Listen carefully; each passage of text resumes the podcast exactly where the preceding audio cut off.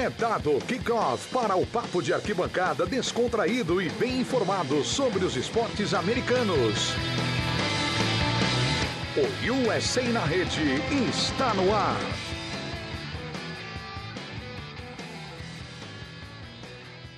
Olá, galera! Sejam bem-vindos a mais uma edição do USA na Rede, o seu podcast de esportes americanos do portal The Playoffs. Essa edição de número 162 e hoje vamos falar de NBA. Sexta-feira, dia de NBA aqui no podcast, porque temos muitos temas interessantes para falar. Carmelo Anthony está de volta à NBA no Portland Trail Blazers. A gente vai analisar esta volta, esse retorno, o que, que o Carmelo pode contribuir, como que vai ficar o time do Portland agora com ele, chega para jogar, chega para ficar no banco. Tem também estreia de Paul George pelos Clippers, estreou anotando 33 pontos contra os Pelicans. Nessa quinta-feira a gente vai avaliar como é que foi o desempenho dele e também falar um pouquinho dos Clippers que está perdendo mais do que o esperado até aqui. David Fisdale balançando no cargo nos Knicks e também muitas outras coisas legais que rolaram na semana da NBA. Isso comigo, Miguel Fortunato, e com ele, nossa fera, nosso especialista Piero Fiorelli. Quantas bombas, hein, Piero? Quanta coisa nova nessa noite de quinta-feira antes da gente gravar. Pois é, Miguel. Um abraço para você, todos os ouvintes do EC na rede. Verdade. É, a gente pensou em, em, falar dos times e tal, mas de repente muitos movimentos, muitas coisas acontecendo, então tem bastante assunto para a gente comentar hoje. E antes da gente começar o nosso debate, aquele convite de sempre, você que ainda não nos segue no seu feed de agregador de podcast favorito, assine lá o feed, bota lá seguir o canal The Playoffs, tanto no Spotify como no SoundCloud, Google Podcast, iTunes, onde você prefere ouvir os seus podcasts favoritos, que você terá três podcasts por semana no seu agregador para você poder ouvir de esportes americanos. Isso só aqui no portal The Playoffs. De domingo e de quarta-feira saem os programas de NFL e de sexta-feira, como é tradicional já, de NBA, analisando a semana de basquete. Então vamos começar, Piero Fiorelli, falando dele. O homem está de volta nesta quinta-feira à noite. O nosso querido hoje colocou no, no Twitter dele, depois foi confirmado pelos Blazers, o acerto do Carmelo Anthony. Né? Os Blazers sofrendo bastante com o elenco. O Carmelo está de volta à NBA após um ano com um contrato não garantido, né? Ou seja, é, os Blazers podem rescindir quando quiserem, sem precisar pagar o valor integral. O valor ainda não foi divulgado pela franquia, mas o que se sabe é Carmelo Anthony, um ano depois de, de tirar aí um tempo sabático, está de volta à NBA.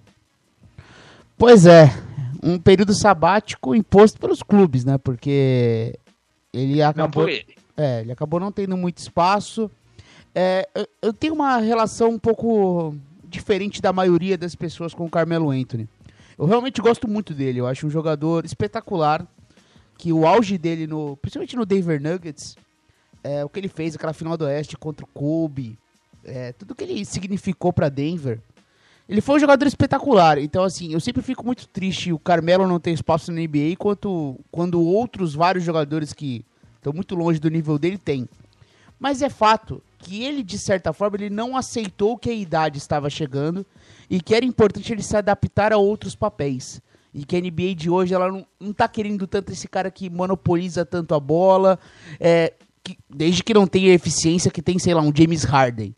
Para você monopolizar a bola, para você ter aquele Ison Melo, que ele ficou famoso, ele precisa ser mais efetivo. Acho que com 35 anos ele deveria se adaptar um pouco mais a outro papel. Quando foi cogitado ele sair do banco, a gente viu como ele reagiu.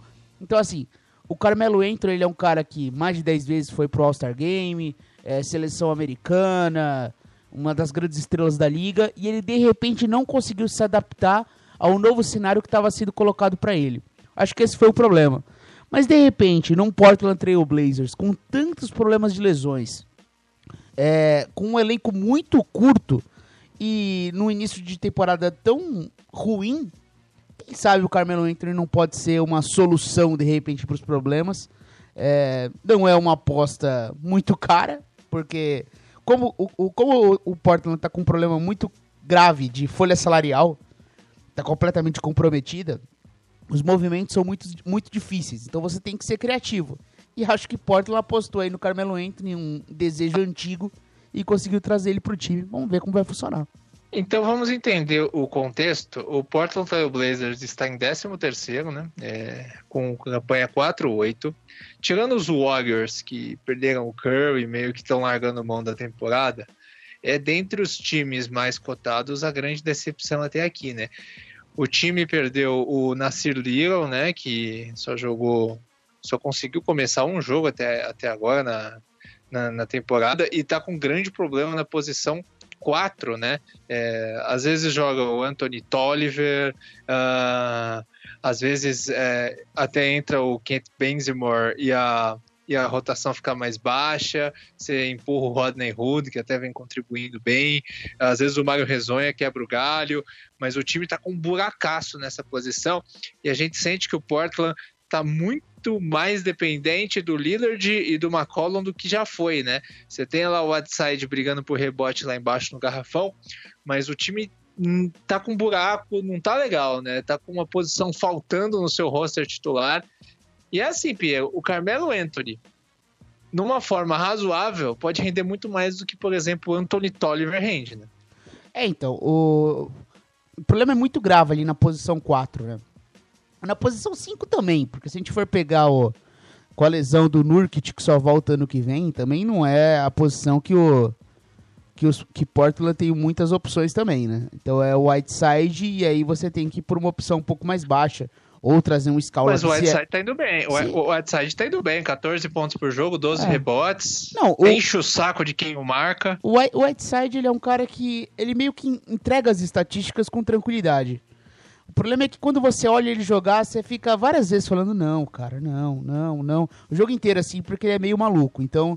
Mas ele entrega estatísticas e ele tá jogando bem em Portland. Então, é, ele, ele não tá sendo o problema do time. Mas eu digo assim, você não tem uma opção de banco para ele, confiável. E a uhum. posição 4 é uma, uhum. como você disse, né? Você pode ter o moleque, que é o Nasir Little, um cara que nem em North Carolina era titular, então ele, ele chegou na NBA e Portland pegou ele no, ali no fundo da primeira rodada para justamente desenvolvê-lo e não ter expectativa que ele seja o titular no primeiro ano. Então, assim, é uma coisa que de repente ele tá tendo que jogar. O Zach Collins, com um problema no ombro, que era o titular do time, sabe-se lá quando que vai voltar a jogar, né? Então, ele, ele deve jogar a temporada, mas se for jogar, talvez só depois do Nurkit voltar. Nurkit que volta lá pra fevereiro. Jogou só três jogos. Então você, Jogou só três jogos. Então você não tem o Zach Collins, você não tem o Nurkit, você não tem o Pogazol, porque não sei porque Portland assinou com o Pogazol, mas aí o, o Pogazol, é, acho que só talvez só pro, pro meio de dezembro.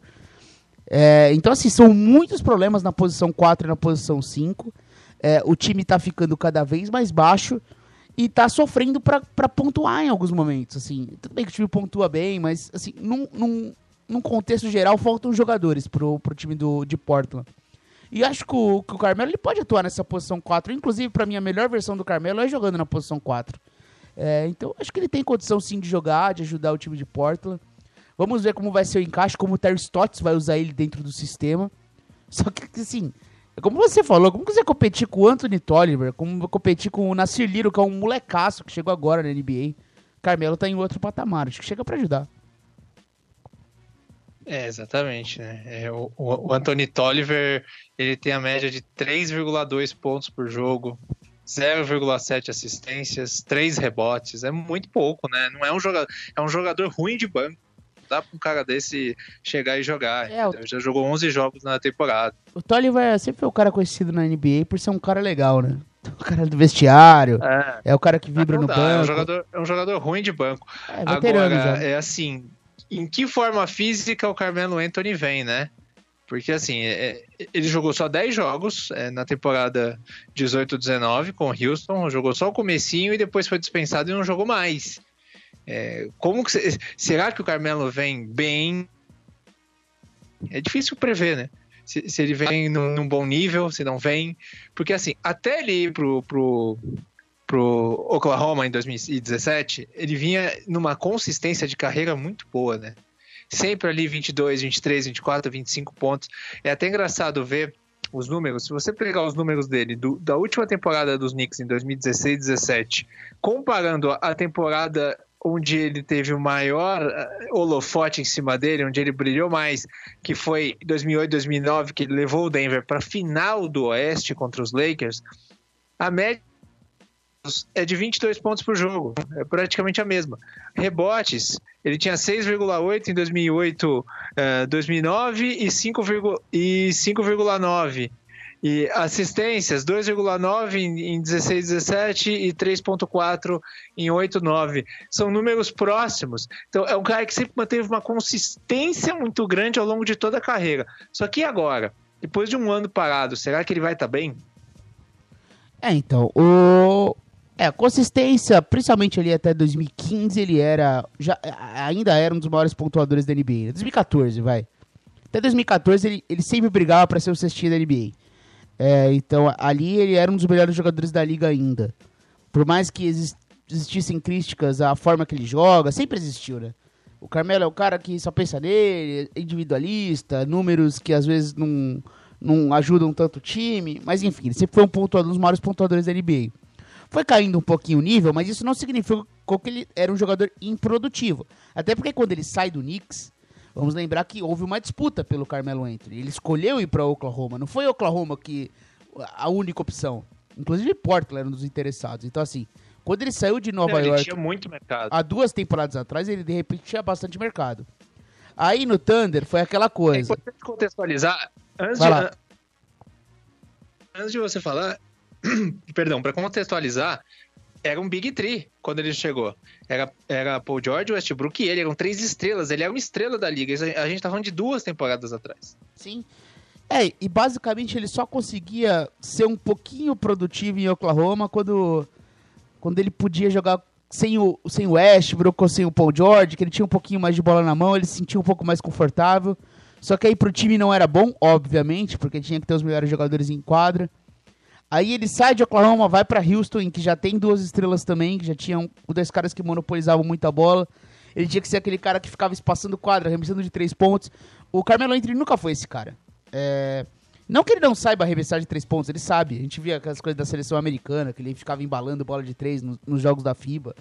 Ele é um cara que arremessa bem de três, assim, mas sempre ali na média da carreira, 33%, 34%, 32%. Ele nunca foi um arremessador de três pontos do mais alto nível na NBA. Muito pelo contrário. Ele acerta pelo volume que ele tem, mas ele é um cara muito mais da média distância, de jogar lá dentro, de daquele, da, daquele fadeaway clássico dele, daquele jump shot dele muito clássico também. É, ele criando para ele mesmo, ele batendo. Ele é um jogador que tem um jogo muito específico dele. É, e ficar espaçando a quadra jogando ali dos três pontos também não é para ele. Só que ao mesmo tempo, Houston não queria tirar a bola do Chris Paul e a bola do Harden e dar a bola para ele. Então, assim, foram, foram 10 jogos muito complicados, ele iniciou só dois. A gente sabe que a relação dele com o D'Antoni também já não era boa desde os tempos de Knicks. Então, assim, acho que ele pegou um cenário muito ruim em Houston. Em Oklahoma era um pouco melhor e ele não foi bem. Então, quem sabe agora importa, a gente conhece o Lillard, o tipo de líder que ele é. Ele é um cara que gosta muito dos seus companheiros, ele incentiva muitos companheiros. Ele é, ele é um, o tipo de jogador que você quer ter como sua estrela da franquia, da franquia porque ele não te cria tantos problemas. É, então, quem sabe, vamos ver como, como ele vai se adaptar ao Carmelo e como o Carmelo vai se adaptar após ficar nesse tempo aí fora da NBA. Basicamente uma temporada inteira, né? Porque ele jogou 10 jogos da última temporada, temos 10 jogos dessa, ele perdeu aí 82 jogos de temporada regular. Acho que é um bom tempo para ele repensar um pouquinho. E eu tô muito curioso para ver como ele vai voltar, Miguel. O Portland é conhecido como um dos melhores vestiários da NBA, Sim. né? É um time muito unido, é, então é um clima muito bom. Eu acho que o Carmelo, isso é uma opinião pessoal, né? A gente vai ter que ver isso acontecer, mas eu acho que ele volta mais humilde, é, assim, para contribuir, para provar que ainda pode render. Não volta com status de eu quero ser o cara, eu acho que não. Então, creio que vai funcionar. É um time bem treinado, que estava claramente sem peças, time que tava. Né, você pega os. O, pra assistir o condensado, ou então assistir o jogo na íntegra das, das últimas derrotas, é, o time começava muito bem o primeiro quarto, dominando, só que aí a defesa ia se ajustando ao Lillard e ao McCollum. É, o, o, Portland pagava de ter respostas, porque você só tinha o Rodney Hood para meter umas bolinhas, o Whiteside lá embaixo. Vamos ver se vai render, mas tomara que o Carmelo volte, é, volte é, e, num bom nível. E só um detalhe, é, Portland teve uma tabela relativamente complicada no início de temporada. Então, perdeu jogos que, assim, não era não era errado perder, sei lá, vamos dizer assim. Tipo Denver Nuggets. Você não pode perder pro Brooklyn. Tudo é. bem, mas você não pode perder pro Brooklyn em casa, eh, que ainda é um time que tá ainda com problemas, é, com o Lillard fazendo 60 pontos. Não Sim. pode perder um jogo desse, por exemplo. É, a derrota pro Brooklyn, ressuscitou Sacramento, perdeu pro Warriors. Tem aí umas três hum. derrotas Sacramento, pesadas. Sacramento, Sacramento sem o Fox e sem o Bagley. É, Muito desfalcado. Deram Fox tá, vai perder um, um tempo aí também. É, então, é. Foram, foram algumas derrotas pesadas, mas assim, teve, teve, uma tabela difícil, então não é que o Portland só perdeu pra, pra Zemané. Então acho que existe curva de evolução. É, Oeste, essa loucura aí que de repente o time com 4-8 já tá as quatro vitórias do, do primeiro da zona de playoff. Então, isso acontece, tem que ficar ligado. Com 4-8 o time estaria ali na zona de playoff do leste. Então, a gente sabe como, como é diferente jogar numa conferência e na outra. O Portland tem que ficar ligado. E acho que até por isso fez esse movimento de trazer o Carmelo, tentou agir rápido, porque sabe que não existe muito tempo. É uma aposta, né? Para os dois é importante. Para o Carmelo, talvez seja a última chance de, de, de mostrar que tem mercado na NBA, porque já quase ninguém acreditava. E, e, e para o Portland precisa recuperar rápido. A gente lembra do caso do Utah Jazz, começou assim na temporada passada e reagiu. Mas assim, o Oeste está com muitas forças aí, muitos times em bom nível, então precisa reagir. Vamos falar do Paul George agora, Piero, que o Paul George estreou finalmente nessa quinta-feira. Só que foi um time dos Clippers, né? Perdeu, perdeu no finalzinho, perdeu por cinco pontos de vantagem do do New Orleans Pelicans fora de casa. Os Pelicans estavam é, com um time bastante mexido, né? Estavam sem o Brandon Ingram, sem o Lonzo Ball, sem o Julius Randle. E o e o Clippers estava sem o Beverly, estava sem o Kawhi, estava sem o Shemet que se machucou, tava, o Peterson jogou só três minutos.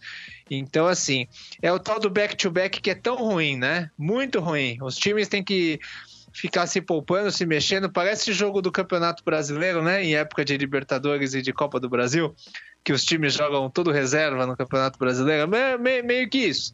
O back-to-back -back faz isso, né? Encheram muito o saco do Doc Rivers, porque ele poupou o Kawhi no jogo contra os Bucks, que era numa quarta-feira em transmissão nacional. E, e só que no, no, dia seguinte, o jogo contra Portland também era transmissão nacional da, da TNT, então não tinha muito o que fazer. E, então agora ele colocou no jogo da ESPN da quarta-feira contra o Houston o Kawhi, poupou Paul George e estreou Paul George contra os Pelicans. Piero Fiorelli, 33 pontos para o, o, o, PJ, jogando só 24 minutos, um aproveitamento impressionante. De 3 pontos, ele acertou 3 de 5. De quadra, ele acertou 10 de, de 17. É, teve um ótimo jogo, Paul George, é, e ainda contribuiu com, com quatro assistências e nove rebotes. O que eu senti, eu vi um Paul George meio desinteressado na defesa, não se esforçou muito na defesa, acho que até por, por questão de, de ainda não se sentir muito à vontade para competir, para trombar, para dividir muito. Só que no ataque participou muito do plano de jogo e teve um aproveitamento muito bom, mostrou que está em forma. Sim, é, não, ele jogou muito bem. Foram 24 minutos, né? E, e, com essa produção. Tudo bem que a defesa do, do Pelicans não é a coisa mais bonita do mundo, muito pelo contrário. É, tirando um outro jogador ali, como o caso, sei lá, de um Drew Holiday da vida, é uma defesa que está enfrentando muitos problemas. Mas mesmo assim, né? É um jogo que ficou enfraquecido pelos desfalques. Mas é importante dizer que os desfalques não eram só do Clippers, né? Lonzo Ball e Brandon Ingram, por exemplo, não jogaram do lado dos Pelicans. Aí o Pelicans contou com a grande atuação da temporada do Drew Holiday. E acabou vencendo o jogo. Mas assim, é o que menos importa, em teoria, porque o Clippers é um time de playoffs. Então eles não estão preocupados tanto assim em conquistar vitórias desesperadamente, como é o caso de Portland ou de outros times. Clippers sabe que com o elenco que tem, vai para os playoffs até com certa tranquilidade. Então, o que eu vi do Paul George é isso. Ele não foi tão pesado no jogo, as coisas pareciam acontecer de forma muito natural para ele. Como a defesa do, do, do dos Pelicans não é a coisa mais implacável do mundo. Ele conseguiu pontuar, ele conseguiu colocar suas estatísticas e voltou ao ritmo. É, tô curioso para ver como vai funcionar ele ao lado do, do Kawhi Leonard. É, porque eles não são jogadores que estão acostumados a criar para os outros, apesar do Kawhi Leonard hoje ser um cara que tem uma visão de quadra completamente apurada, é, já teve recorde de estatísticas na carreira dele nessa temporada jogando com, com os Clippers, então a gente sabe que esse cenário está mudando um pouco, mas de repente não deixar o ataque tão travado, de da bola girar mais. Então tô curioso para ver como o Doc vai organizar esse ataque. E acho que foi um belo cartão de visitas do Paul George, mesmo com a derrota. Ele terminou com plus-minus de 7, ou seja, com ele na quadra o time teve pontuação positiva. Então, tô, assim, tô, tô otimista com o Clippers, por mais que assim, os números não mostrem isso, um domínio completo. É, acho que foi uma boa estreia do Paul George. Não, é, pô, se, se, três pontos jogando metade do tempo é, é pô, é, é, pesado, é muito bom. E agora, os, os Clippers vêm aí de uma sequência, perderam para Houston na quarta-feira, perderam para os Pelicans, é, talvez tenha menos vitórias do que as pessoas esperassem. É, você acha que a gente pode dizer que o time está decepcionando? Até agora? Ou você reforça a minha opinião de que o time nem estreou de verdade ainda, nem, nem jogou ainda Paul George e Kawhi, o time tá na zona de playoffs e tá, tá navegando em mar calmo, é, sem pisar no acelerador até agora? Não, eu tô, eu tô tranquilo quanto aos Clippers, sem, sem preocupação nenhuma de se eles vão pra playoff ou não, muito pelo contrário, acho que o Clippers é continua sendo um dos favoritos da NBA, é, os primeiros cartões de visitas ali contra o Warriors e, e o Lakers foram bem impressionantes, porque a gente sabe que o time precisava dar uma resposta rápida. É, o, o Clippers, acho que ele tá jogando bem, teve algumas derrotas que, que faz parte, assim, perdeu para Utah lá em Utah, perdeu para Milwaukee, ou seja, dois times muito fortes. É, essa sequência agora contra Houston, o jogo tava assim, eles conseguiram reverter um placar, Houston tava dominante. O Clippers virou o jogo. Aí no final teve toda aquela polêmica com o Patrick Beverly, o, o Harden arremessou um, uns oito lances livres de falta técnica, de briga do Doc Rivers, do Beverly. E aí o jogo acabou escapando no final. É só um jogo apertadíssimo lá em Houston. É, perdeu que agora. O que você achou da declaração? O que, que, que, que você achou da declaração do Westbrook falando que o Beverly só engana, não marca ninguém? Ele só corre hum. e, não, e, na, e, de fato não marca ninguém. Eu acho que é, é, aquele trash talk do cara tentando desestabilizar um cara que te incomoda muito, porque o Patrick Beverly é um defensor espetacular. Espetacular, ele é muito bom. É, então, o, foi muito mais o Westbrook tentando diminuir um cara que tá incomodando ele. Então, ele tenta mexer com a cabeça. Porque isso é bobagem. O, o Beverly defende demais. É, mas, assim, mais uma vez, né? Ele ficou ali provocando. O juiz deu uma falta que ele não fez no Harden, mas era a sexta falta. Mas aí ele paga pelo histórico dele. Ele vai reclamar com o juiz, toma uma técnica. Aí o Doc Rivers vai reclamar por ele, toma outra técnica. E aí começa o Harden a bater lance livre um atrás do outro e ganha o jogo para Houston. Então, assim, o Patrick Beverly também tem que ter um pouquinho a cabeça no lugar também. Eu sei que ele não tem tanto, mas pelo amor de Deus, é né? mais um jogo que ele, que ele fica ali desesperado no banco de reservas ou tendo essa postura de provocar, provocar, provocar e às vezes passa um pouquinho o limite. E a gente sabe como a NBA protege suas estrelas, né? As ligas americanas em geral protegem suas estrelas. Então você fica querendo provocar 48 minutos do James Harden, normalmente a arbitragem não vê isso com bons olhos. É, a, é, e, e a, falei de todas as derrotas, né? Teve duas derrotas que foram para times, em teoria, que, que não estão na mesma briga que ele. O Pelicans, que foi essa derrota de agora, com muitos desfalques, e pro Phoenix Suns, mas aí a sensação da temporada, o, o grande Phoenix Suns.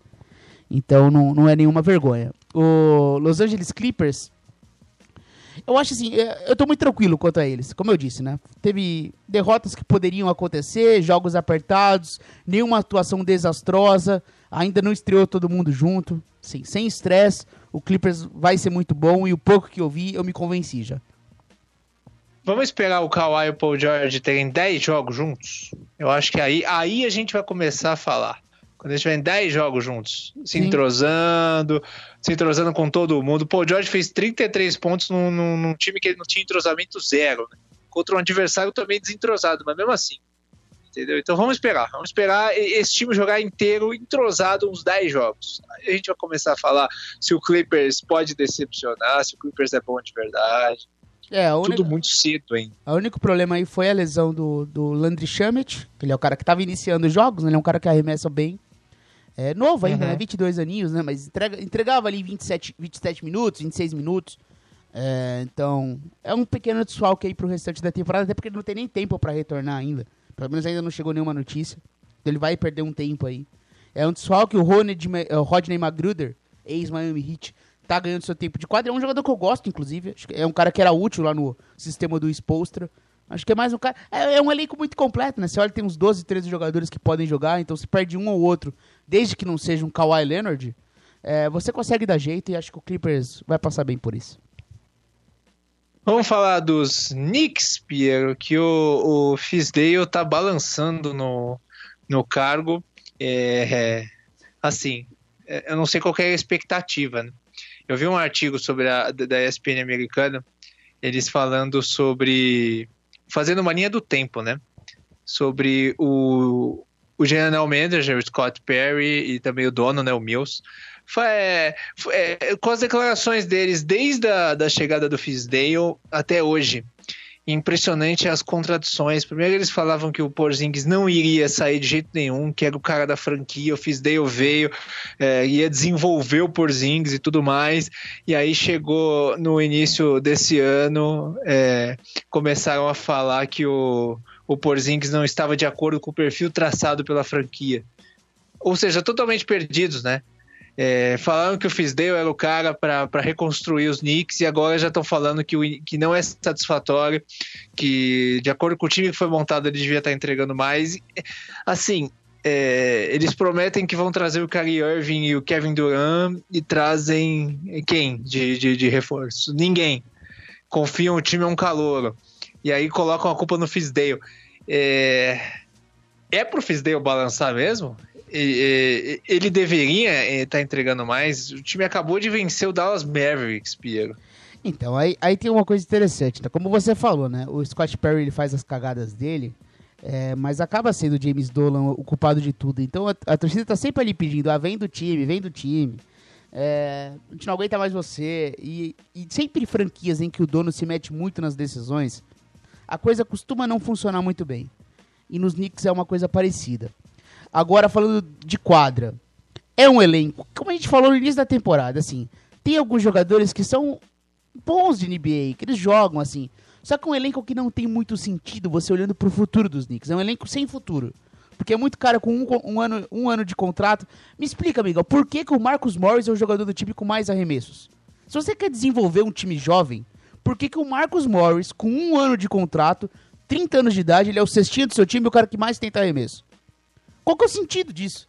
É, então, assim, por que, que, a bola não tá na mão do R.J. Barrett? Por que, que, a bola não tá na mão do Kevin Knox? Ou até da, do Julius Randle, de repente, porque é um cara que ainda tem um espaço para você ter ele por muitos anos. Mas não, a bola tá indo, caindo na mão do Marcus Morris. É o Bobby Portis ali também, já com um ano de contrato também. É, então, assim, é um time que ele não faz muito sentido. É, o o David Fisdale, em entrevistas coletivas, ele foi questionado pelo sistema ofensivo ser muito centrado em jogadas de isolação, ou seja, um, um, sistema ofensivo muito parecido com o que é do Houston Rockets. Ele disse: se o Houston joga assim, por que, que a gente não pode jogar assim? Bom, existe uma diferença entre você ter é, Russell Westbrook e James Harden e ter Marcus Morris e RJ Barrett. É, então acho que de repente você precisava ter um sistema um pouquinho mais criativo. É, acho que o Knicks está jogando mal, o elenco foi muito mal montado. Eu acho que a culpa é de todos. É, e assim, eu não vejo muito futuro para o Knicks. É impressionante como eles só estão fazendo cagada. E o início de temporada é isso. Uma grande vitória, de fato, contra, contra Dallas. Mas a gente já viu na entrevista dos jogadores, né? Não, estamos jogando pelo, jogando pelo Fisdale, tentando dar uma resposta. Ou seja, até os jogadores já estão sentindo a pressão de que o técnico está sofrendo. É, é difícil o Fisdale se manter se continuar perdendo. Mas assim, é... olhando de dois pontos, se tivesse vindo os reforços que eram para vir, Kyrie Irving, o DeAndre Jordan, aí o Kevin Durant para entrar na outra temporada, o Fisdale faria desse time um time contender? Então, é assim, ele fez um bom trabalho em Memphis. Acho que poderia. Ele, ele, é um cara conhecido por ser, ter uma ótima relação com os jogadores. Eu acho que ele é mais um perfil de técnico do Doc Rivers, esse técnico que consegue, consegue controlar bem os vestiários, é um grande motivador. Só que ele é um cara muito da estratégia, né? Um cara dos números. Ele sempre se disse não ser assim. E talvez para os Knicks, para desenvolver jogadores, você precisa de ter um trabalho diferente do que ser um cara que controle vestiários. Você precisa desenvolver. Entendi, você precisa de alguém desenvolvedor de jovem você, mesmo. É. Alguém que, que faça um trabalho de estatística, de garimpar, de fazer é. os números dos jogadores evoluírem. A gente vê o que o Sean Atkinson fez no, no Brooklyn, desenvolvendo vários jogadores, como muita gente caiu ali e ficou jogador melhor, né? A gente vê o que é o Jared Allen hoje, o que é o Caris Laver hoje. É, enfim, o que é o próprio espécie de Wind hoje, não é um jogador tão jovem, mas o que ele era antes e o que ele era depois e o Sean conseguiu desenvolver vários jogadores. É, então, e, e, tem vários outros exemplos na NBA. Talvez o David Fisdale não seja o cara para liderar esse projeto, mas, cara, vamos combinar, né, Miguel? Que elenco estranho, né? Que elenco estranho. A única coisa que eu tô questionando do, do David Fisdale é justamente isso. Meu, não precisa dar 15 bolas por jogo pro Marcus Morris. É, dê bola pro seu jovem jogador. Você não vai desenvolver nada. Você não vai desenvolver, você nada. Vai desenvolver nada. Até porque o Marcos bola na mão do Marcos Morris. Marcos Morris ano que vem ele não vai estar tá mais lá. Ele tem um ano de contrato. É, então, assim, ele tá. Pra que, que você quer? Pra ele ganhar, garantir 15 jogos na sua temporada? Pra você. Entendeu? Então, assim, eu acho que o, o Knicks tem que ter um pouquinho a cabeça no lugar e pensar no que quer. O problema é o seguinte: como. Como o Knicks é, uma, é um mercado muito grande, uma franquia que tem muita torcida, tudo isso, você não pode se contentar em tantos anos sendo uma porcaria. Então eles querem respostas. Só que, olha, o elenco não foi dado para isso. Então eu divido a culpa. É, e para mim a culpa menor é do Fisdale. Tá, mas se você falou que não é esse tipo de treinador que os jovens necessitariam, que ele, que ele tá colocando a bola na mão de, de jogador errado, então faz sentido demitir. É, então. É, faz então... sentido, faz sentido trocar. Não, e trocar gente... por alguém que vá fazer esse trabalho de desenvolver o Barrett, de desenvolver o Alonso Trier, de desenvolver o Mitchell Robinson. É, a gente, a gente viu uma das. O, o Frank Niliquina. A gente Tem viu... muitos jovens Sim. aí para ser desenvolvidos. Não, e, e, alguns bons, e alguns bons com, com futuro, que eu vejo jogo. E, Até o Randall, né? O Randall ainda é um jogador Sim, jovem, né? Claro. É, e você tem que colocar eles num sistema ofensivo um pouquinho mais confortável para eles. Não essa coisa de jogar na isolação criar um sistema. A gente vê times na NBA, por exemplo, o Sacramento do ano passado do David Yoger, o próprio Phoenix Suns desse ano do Monte Williams. São exemplos de times que jogam muito coletivamente e que dentro dessa o força... David Yoger, o David Yoger era um, era, um, era um belíssimo nome, hein? É, então. Foi uma, foi uma das demissões mais, a, mais translocadas da história da NBA e mostra um pouquinho da loucura que é o Sacramento também. Ah, a gente quer um pouquinho mais de minuto pro Bagley você tá colocando ele no banco. Mas, cara, ele tava vindo bem do banco, foi melhorando durante a temporada. Terminou a titular. é questão de conversar isso aí, né? Não, e ele não terminou a titular. Terminou a titular. O Yoger fez do Daryl Fox o jogador melhor, o Buddy Hill o jogador melhor.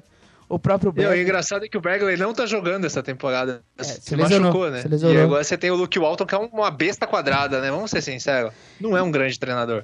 Então, Não é cara... é um grande treinador. E, e aí a gente vê quantos anos que o Sacramento tá sem ir pros playoffs. A gente entende as coisas, né?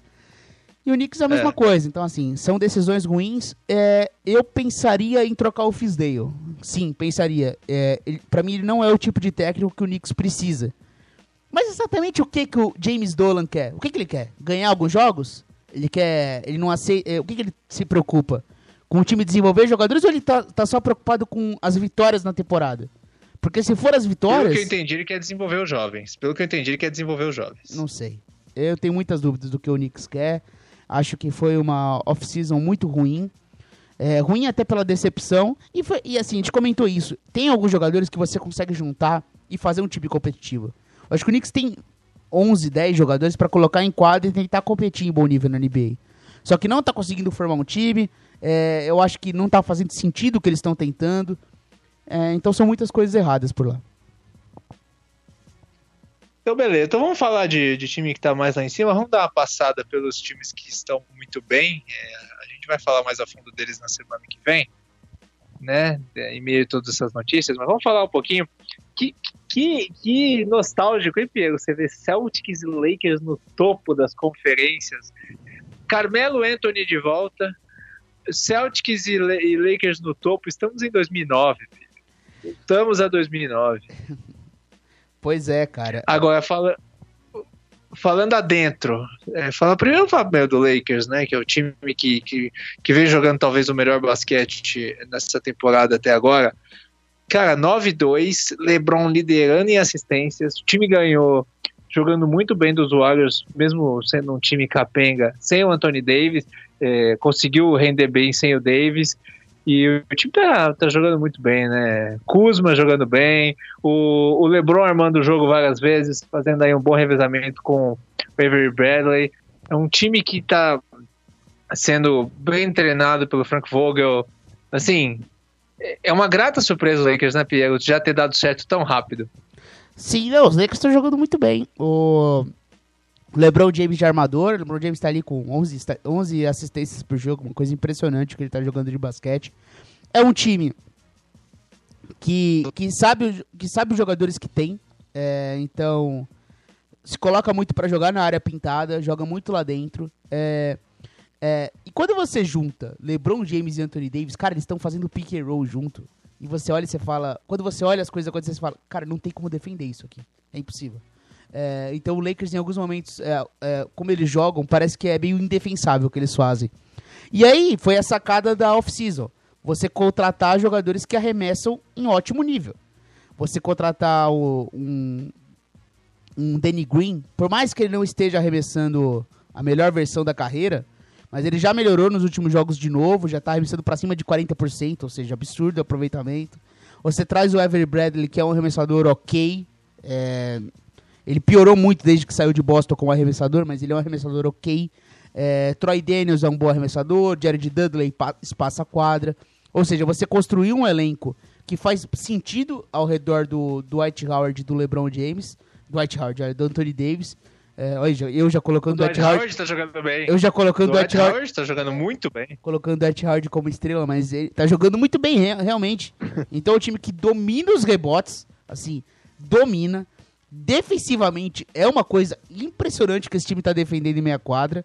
É, e tá sendo ultra competitivo. É, eu acho que a única coisa que o Lakers precisa ter cuidado é com a saúde dos seus jogadores. São 35 anos do LeBron James, o Anthony Davis já estava reclamando de dores no ombro. A gente sabe que o Anthony Davis é um cara que tem muitos problemas. É, já ficou fora do último back-to-back. -back, então, assim, o Lakers tem que ter cuidado com a questão física dos seus jogadores. Porque o time tá, tá jogando bem. O Frank Vogel entendeu o que ele precisava. Eu acho que é um time com a cara do Frank Vogel, Miguel. Porque defende bem. Não gosta de jogar em velocidade tão alta. Joga com pace um pouquinho mais baixo. As bolas de três, elas estão ali, mas não são o que constroem a essência do time. Então acho que é um time que, que combina com o Frank Vogel e eu acho que esse trabalho no início está sendo bastante promissor. Pois é, exatamente. É um ótimo começo de trabalho. Até o Caruso tá jogando bem, né? Pra você Grande Caruso. Ele é bom como jogador. o time tá confiante. Eu acho que o Caruso, ele... ele... Nossa, ele tá jogando muito é, bem. Ele, ele é um pouco personagem, até porque ele é aquele cara com 25 anos e completamente calvo. Parece que tem uns 50 anos de 55, idade. É. é. 25 com é. carinha de 55, né? De que trabalha no, sei lá, vai saber o que ele trabalha. Ele não tem. É, se ele só não parece jogador de basquete. Rua, você nunca vai falar. É, então. Você nunca vai falar que ele pegou uma bola de basquete, exatamente. Só que, cara, ele jogou tão bem. Mas... Ele jogou muito bem a reta final da temporada passada. O LeBron James gosta dele. E ele tá entregando minutos consistentes ali como o armador reserva do time. Então, sim, tá jogando bem. Eu gosto do Caruso. Agora falando do, do Celtics, né? Aí, o maior campeão da liga, fazendo aí um ótimo início com uma tabela. Não é uma tabela igual a do Indiana, por exemplo, que, que, que só jogou contra time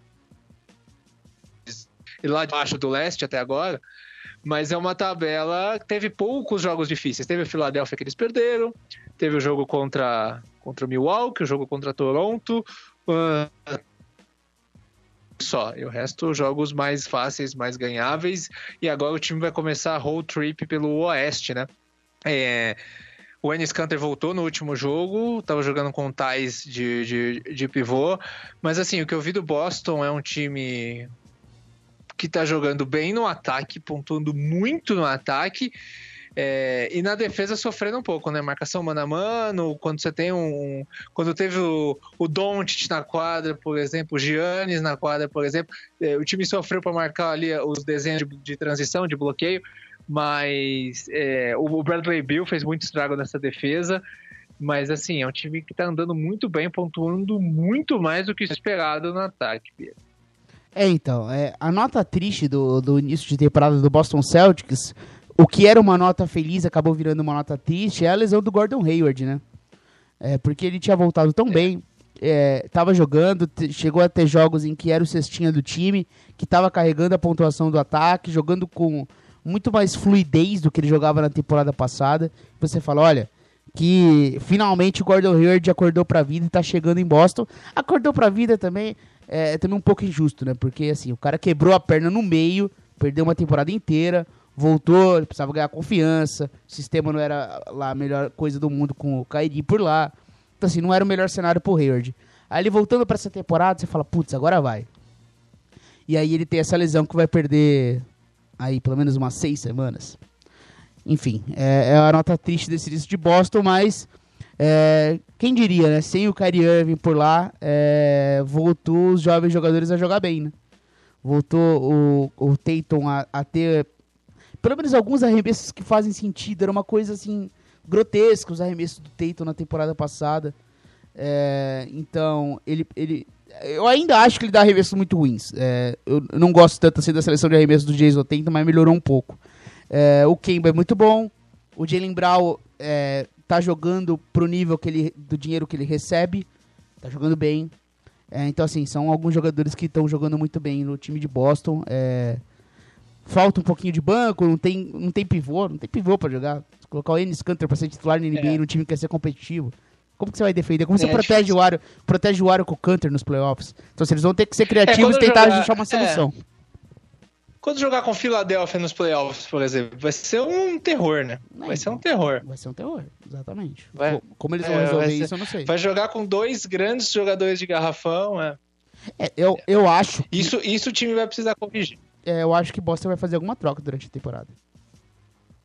É, precisa. Precisa, é, porque realmente, senão, se, apesar do pivô não ser mais a posição mais importante do jogo, você tem que ter um pivô ali consistente que pegue rebote, senão vai ser bem difícil. E assim, eu tô curioso para ver como que o time vai vai se desempenhar nessa road trip aí pelo Oeste, como que o time vai voltar.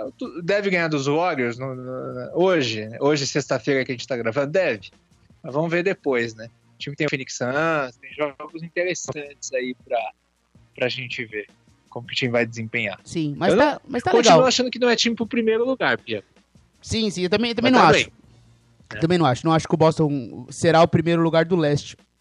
Mas acho que é uma resposta que o Brad Stevens e Boston precisava dar. Porque 2017, 18 foi um ano muito especial para eles. Porque sem o Kyrie Irving e sem o Gordon Hayward, eles chegaram no jogo 7 da final do leste. Cheio de molecada. Assim, foi um ano espetacular para Boston. E aí se esperava muito na temporada passada que com a volta do Gordon Hayward, com a volta do, do Kyrie Irving, eles competiriam assim no mais alto nível. E não aconteceu. É, é, faz parte também. Acho que as coisas não funcionaram por lá. Acho que essa resposta do Brad Stevens lembra a gente do quão bom ele é, é de que esses jovens jogadores têm muito uhum. talento. Uhum.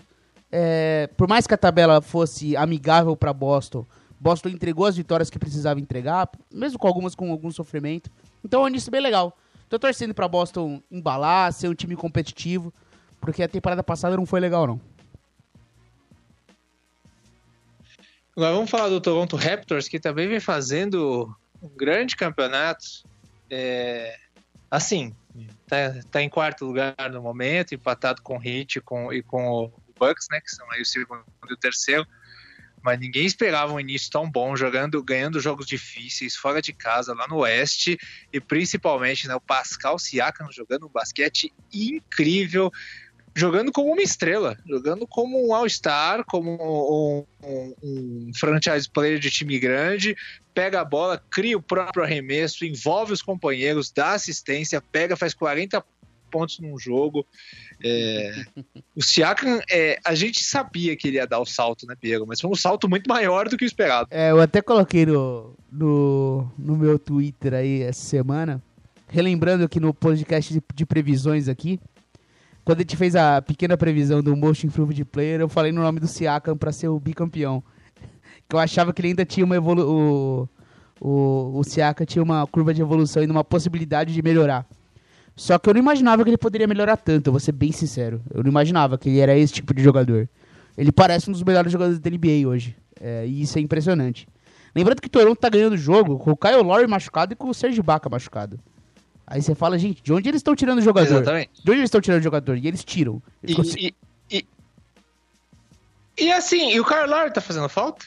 Porque o Van Vliet tá jogando muito bem. É, eu acho. Eu não que... sinto falta do, do Kyle Lowry. Não. Vendo o jogo do Raptors, eu não sinto falta do Lowry. É, tá jogando com o Norman Powell titular. Não, faz um pouquinho de falta, porque o Kyle Lowry é um grande líder, é um ótimo defensor, o cara que arremessa bem.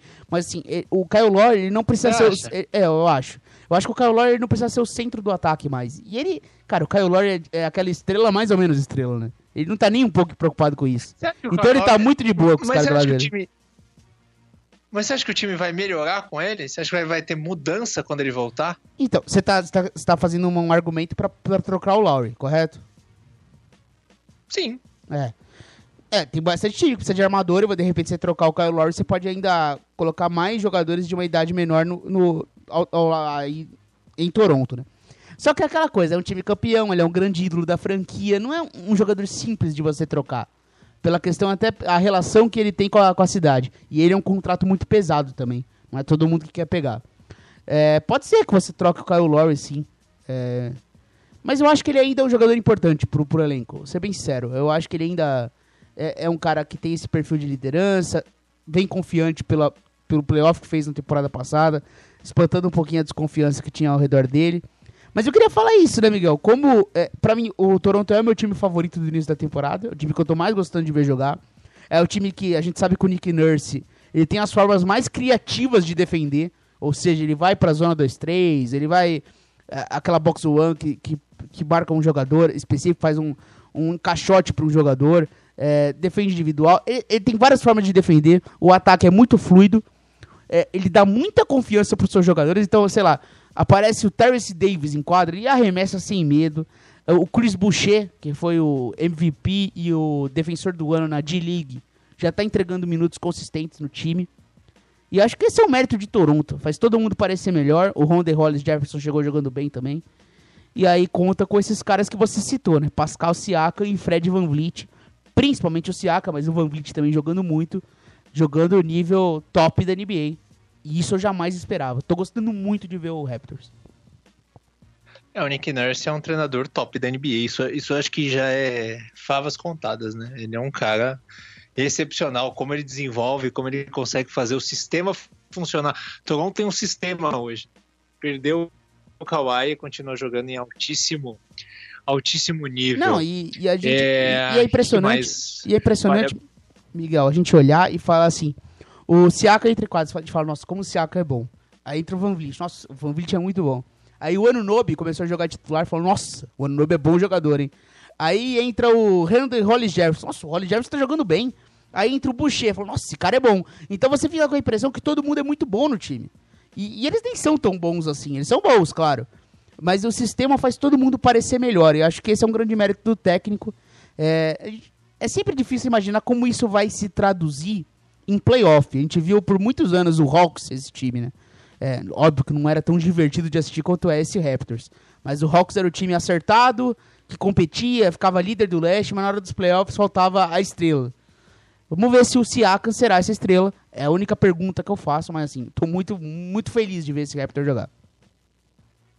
Bom, outro time que vale a pena o destaque é o Miami Heat, né? Que já é uma realidade. É, a gente falava aqui que o Spolstra é um candidato a técnico do ano.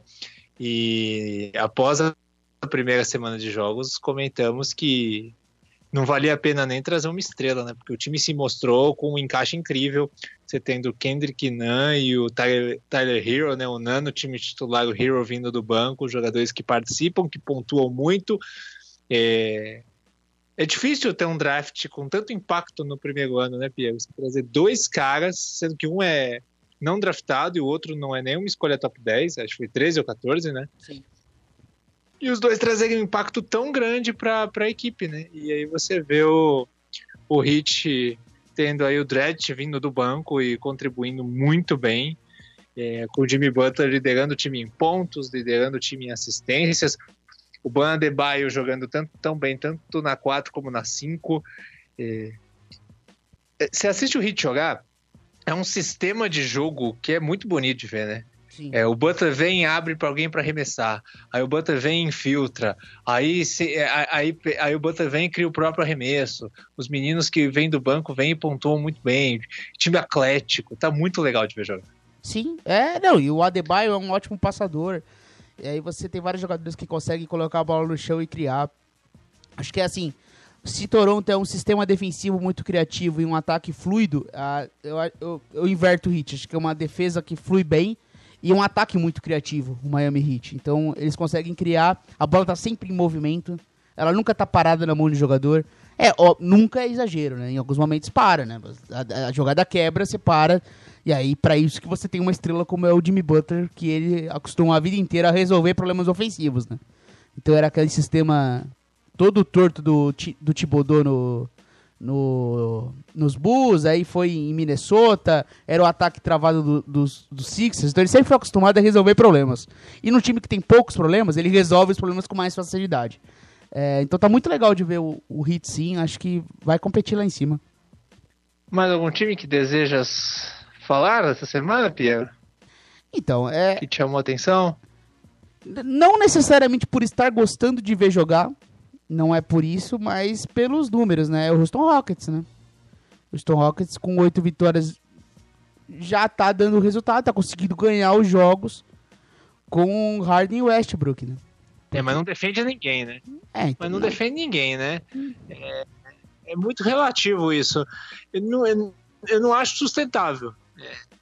Eu acho que tá indo bem, realmente. O, o Westbrook tá aceitando um papel de, de, de, de coadjuvante, né? Praticamente. É, ele tá arremessando bem menos do que o. É, coisa, sete arremessos a menos que o, que o Harden. É. O Westbrook nunca deu sete arremessos a menos do que um outro jogador na história do, do Thunder, mesmo com, com o Duran por lá. Então, assim, ele tá tendo que se adaptar, mas tá num ambiente diferente.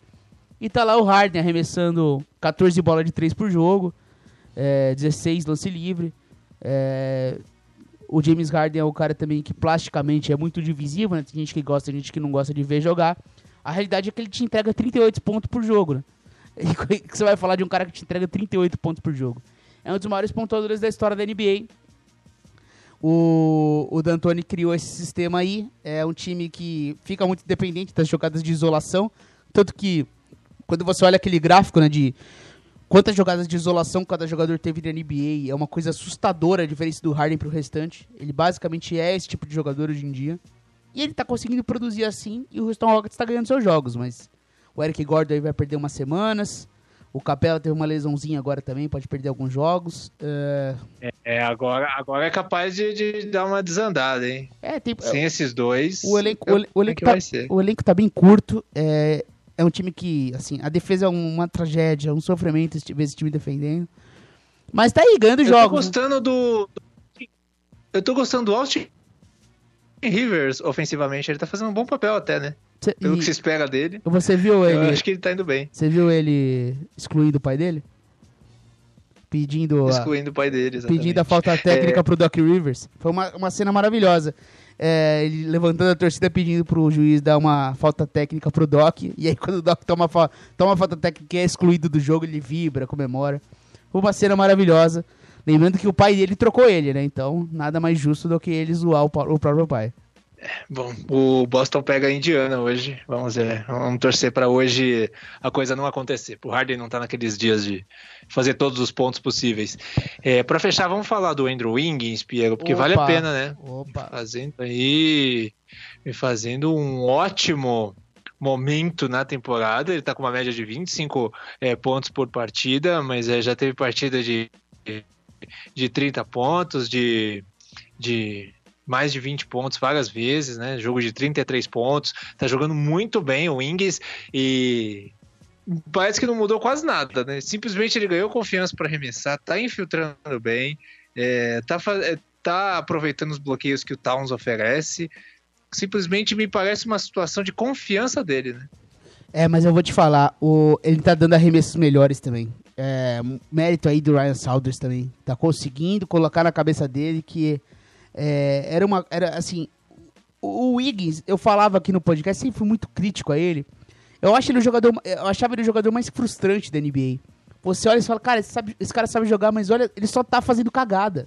É, temporada passada dele foi uma tragédia, jogou muito mal. É, tanto que a NBA soltou um ranking nesse início da temporada do, dos 100 melhores jogadores da NBA, 100 melhores jogadores da NBA, ele não estava. Ou seja, o Wiggins, maior salário do time, é, não está nos 100 melhores jogadores da NBA. É... Tá virando bust. É, então, ele já era, é, ele já era aquele contrato introcável, o jogador que te dá mais problema do que solução, arremessa a bola sem sentido nenhum. E aí, de repente, eu acho que o colocaram na cabeça dele, o sistema tá muito melhor. Minnesota finalmente iniciando um ano com um ambiente um pouco mais tranquilo. Porque assim, tem muita gente que gosta do Thibodeau, mas é impressionante como todo time que ele sai, aquela áurea pesada, aquele ambiente que parece que faz mal aos jogadores saem, né? Então, assim, talvez seja a hora do Thibodeau repensar um pouquinho e até a NBA repensar se ele merece uma outra oportunidade. É, e aí o Andrew Wiggins iniciando um novo ano, tá jogando muito bem, pontuando, sendo clutch, né? Ele tá sendo o jogador do Minnesota no crunch time, jogos decididos no overtime, decididos por ele. Então tô gostando muito de ver o Andrew Wiggins jogar, muito feliz por ele, porque é, é muito triste você ver um jogador que é uma promessa tão pesada, tão grande na NBA e não conseguindo desenvolver, né? Não conseguindo entregar bons jogos. E ele tá conseguindo. Bom, com o Andrew Wiggins jogando dessa forma e o Taos continuando do jeito que tá e o ambiente bom, porque até o Piero a, a gente conversava que eu deixei o Towns passar no, numa liga de fantasy que a gente joga, do The Playoffs, inclusive. É, e o Piero pegou o Taos na sequência. Ele falou, por que, que você não pegou o Taos? Então eu falei, porque eu tenho medo do ambiente implodir né? Isso antes do começo da temporada, porque Minnesota é complicado, né? É, a coisa podia desandar no meio do campeonato, ter uma lesão, pedir para ser trocado. Só que o ambiente tá bom. Ele tá tendo um companheiro jogando muito bem, que, que não esperava que o Ings teria essa evolução nessa temporada. E assim, Minnesota começa a figurar como um postulante a playoff, né? Não é. É um, é um time que, que, que, consegue competir. Então, esse, esse, esse, time que fecha o jogo do crunch time ali, que você joga com, com Jeff Teague, Robert Covington, Josh Okogie, é, são caras que defendem bem. Robert Covington e o Josh Okogie, então, são dois caras assim, muitos steals, muita pressão no, nas estrelas do time adversário. Então, quando você joga um jogo, sei lá, contra um Houston Rockets, você tem dois defensores assim do primeiro nível para você colocar em cima desses caras. É, e você tem ali o Higgins e Taos para decidir o seu ataque, né? Então, o, o Minnesota é um time bom, né? Tá, ainda o Jared Cover não embalou, né? Que é o, o Hulk deles. Escolha top 7, né? Foi trocado do Phoenix Suns pro top 6, né? troca com o Minnesota. Ele tá né? sendo titular, ele tá sendo titular em alguns jogos, né? É, porque. Tá ganhando oportunidade. Porque no, nos jogos que o Jeff Teague não jogou, o. O Minnesota Timberwolves não tem um armador reserva. Então teve que ficar ali. O Josh Okogie, em teoria, é o armador reserva. Só que ele não é tão fluido assim para criar para os outros. E aí usavam o Coover como uma espécie de um armador substituto. Então ele jogou alguns jogos como um armador no time titular. É, eu acho que essa é a única lacuna no time. De repente tem um armador reserva um pouco mais confiável. Mas assim, eu gosto do Coover, tá jogando bem. Tá jogando bem assim, mais ou menos. Acho que é um time que tá legal. É, não esperava. O T-Bros tá me surpreendendo. Tem outra coisa que eu lembrei agora que a gente não colocou na pauta, que é, é importante a gente falar, né? O Raulzinho titular. O que, que você achou é, desses jogos? Ele atuando na posição 2, titular do Philadelphia 76ers, uma coisa que a gente não, não esperava de jeito nenhum que fosse acontecer, né? Ele assumiu a posição de titular, né? Na, na, na ausência aí do, do Ben Simmons. Do ben Simmons. É. O, o, como que você achou que o Raulzinho foi? Ele aproveitou essa oportunidade? É, eu acho que assim, ele é o, o armador reserva, ele garantiu essa posição. É... Ele é um jogador que, vamos combinar, mesmo em Utah, a galera gostava dele. Ele é um bom armador. Ele é um cara que sofre naturalmente pela questão física da liga. Então, quando ele pega um jogador muito atlético para defender, é, não só individualmente, mas fora da bola, então, assim, ele sofre, porque é muita pressão. É, fisicamente, ele não é um cara mais desenvolvido comparado às estrelas da NBA. Mas ele é um jogador muito inteligente no ataque. E ele tá conseguindo arremessar bem, que é fundamental. Você ter espaçar a quadra, você leva a bola até o ataque e no ataque você espaça a quadra. Acho que ele é um jogador confiável para a Filadélfia e vai se estabelecer aí como um armador reserva. É, ele, é, ano passado o, Philadelphia tinha o TJ McConnell, também é um jogador com físico parecido com o Raulzinho, que ele até tem mais fluidez para criar em meia quadra do que o Raulzinho, só que ele não arremessa tão bem. Então acho que pro ter um pouquinho mais de espaçamento, o arremesso do Raulzinho ajuda mais. Acho que ele tá jogando bem, tem um espaço dele na NBA.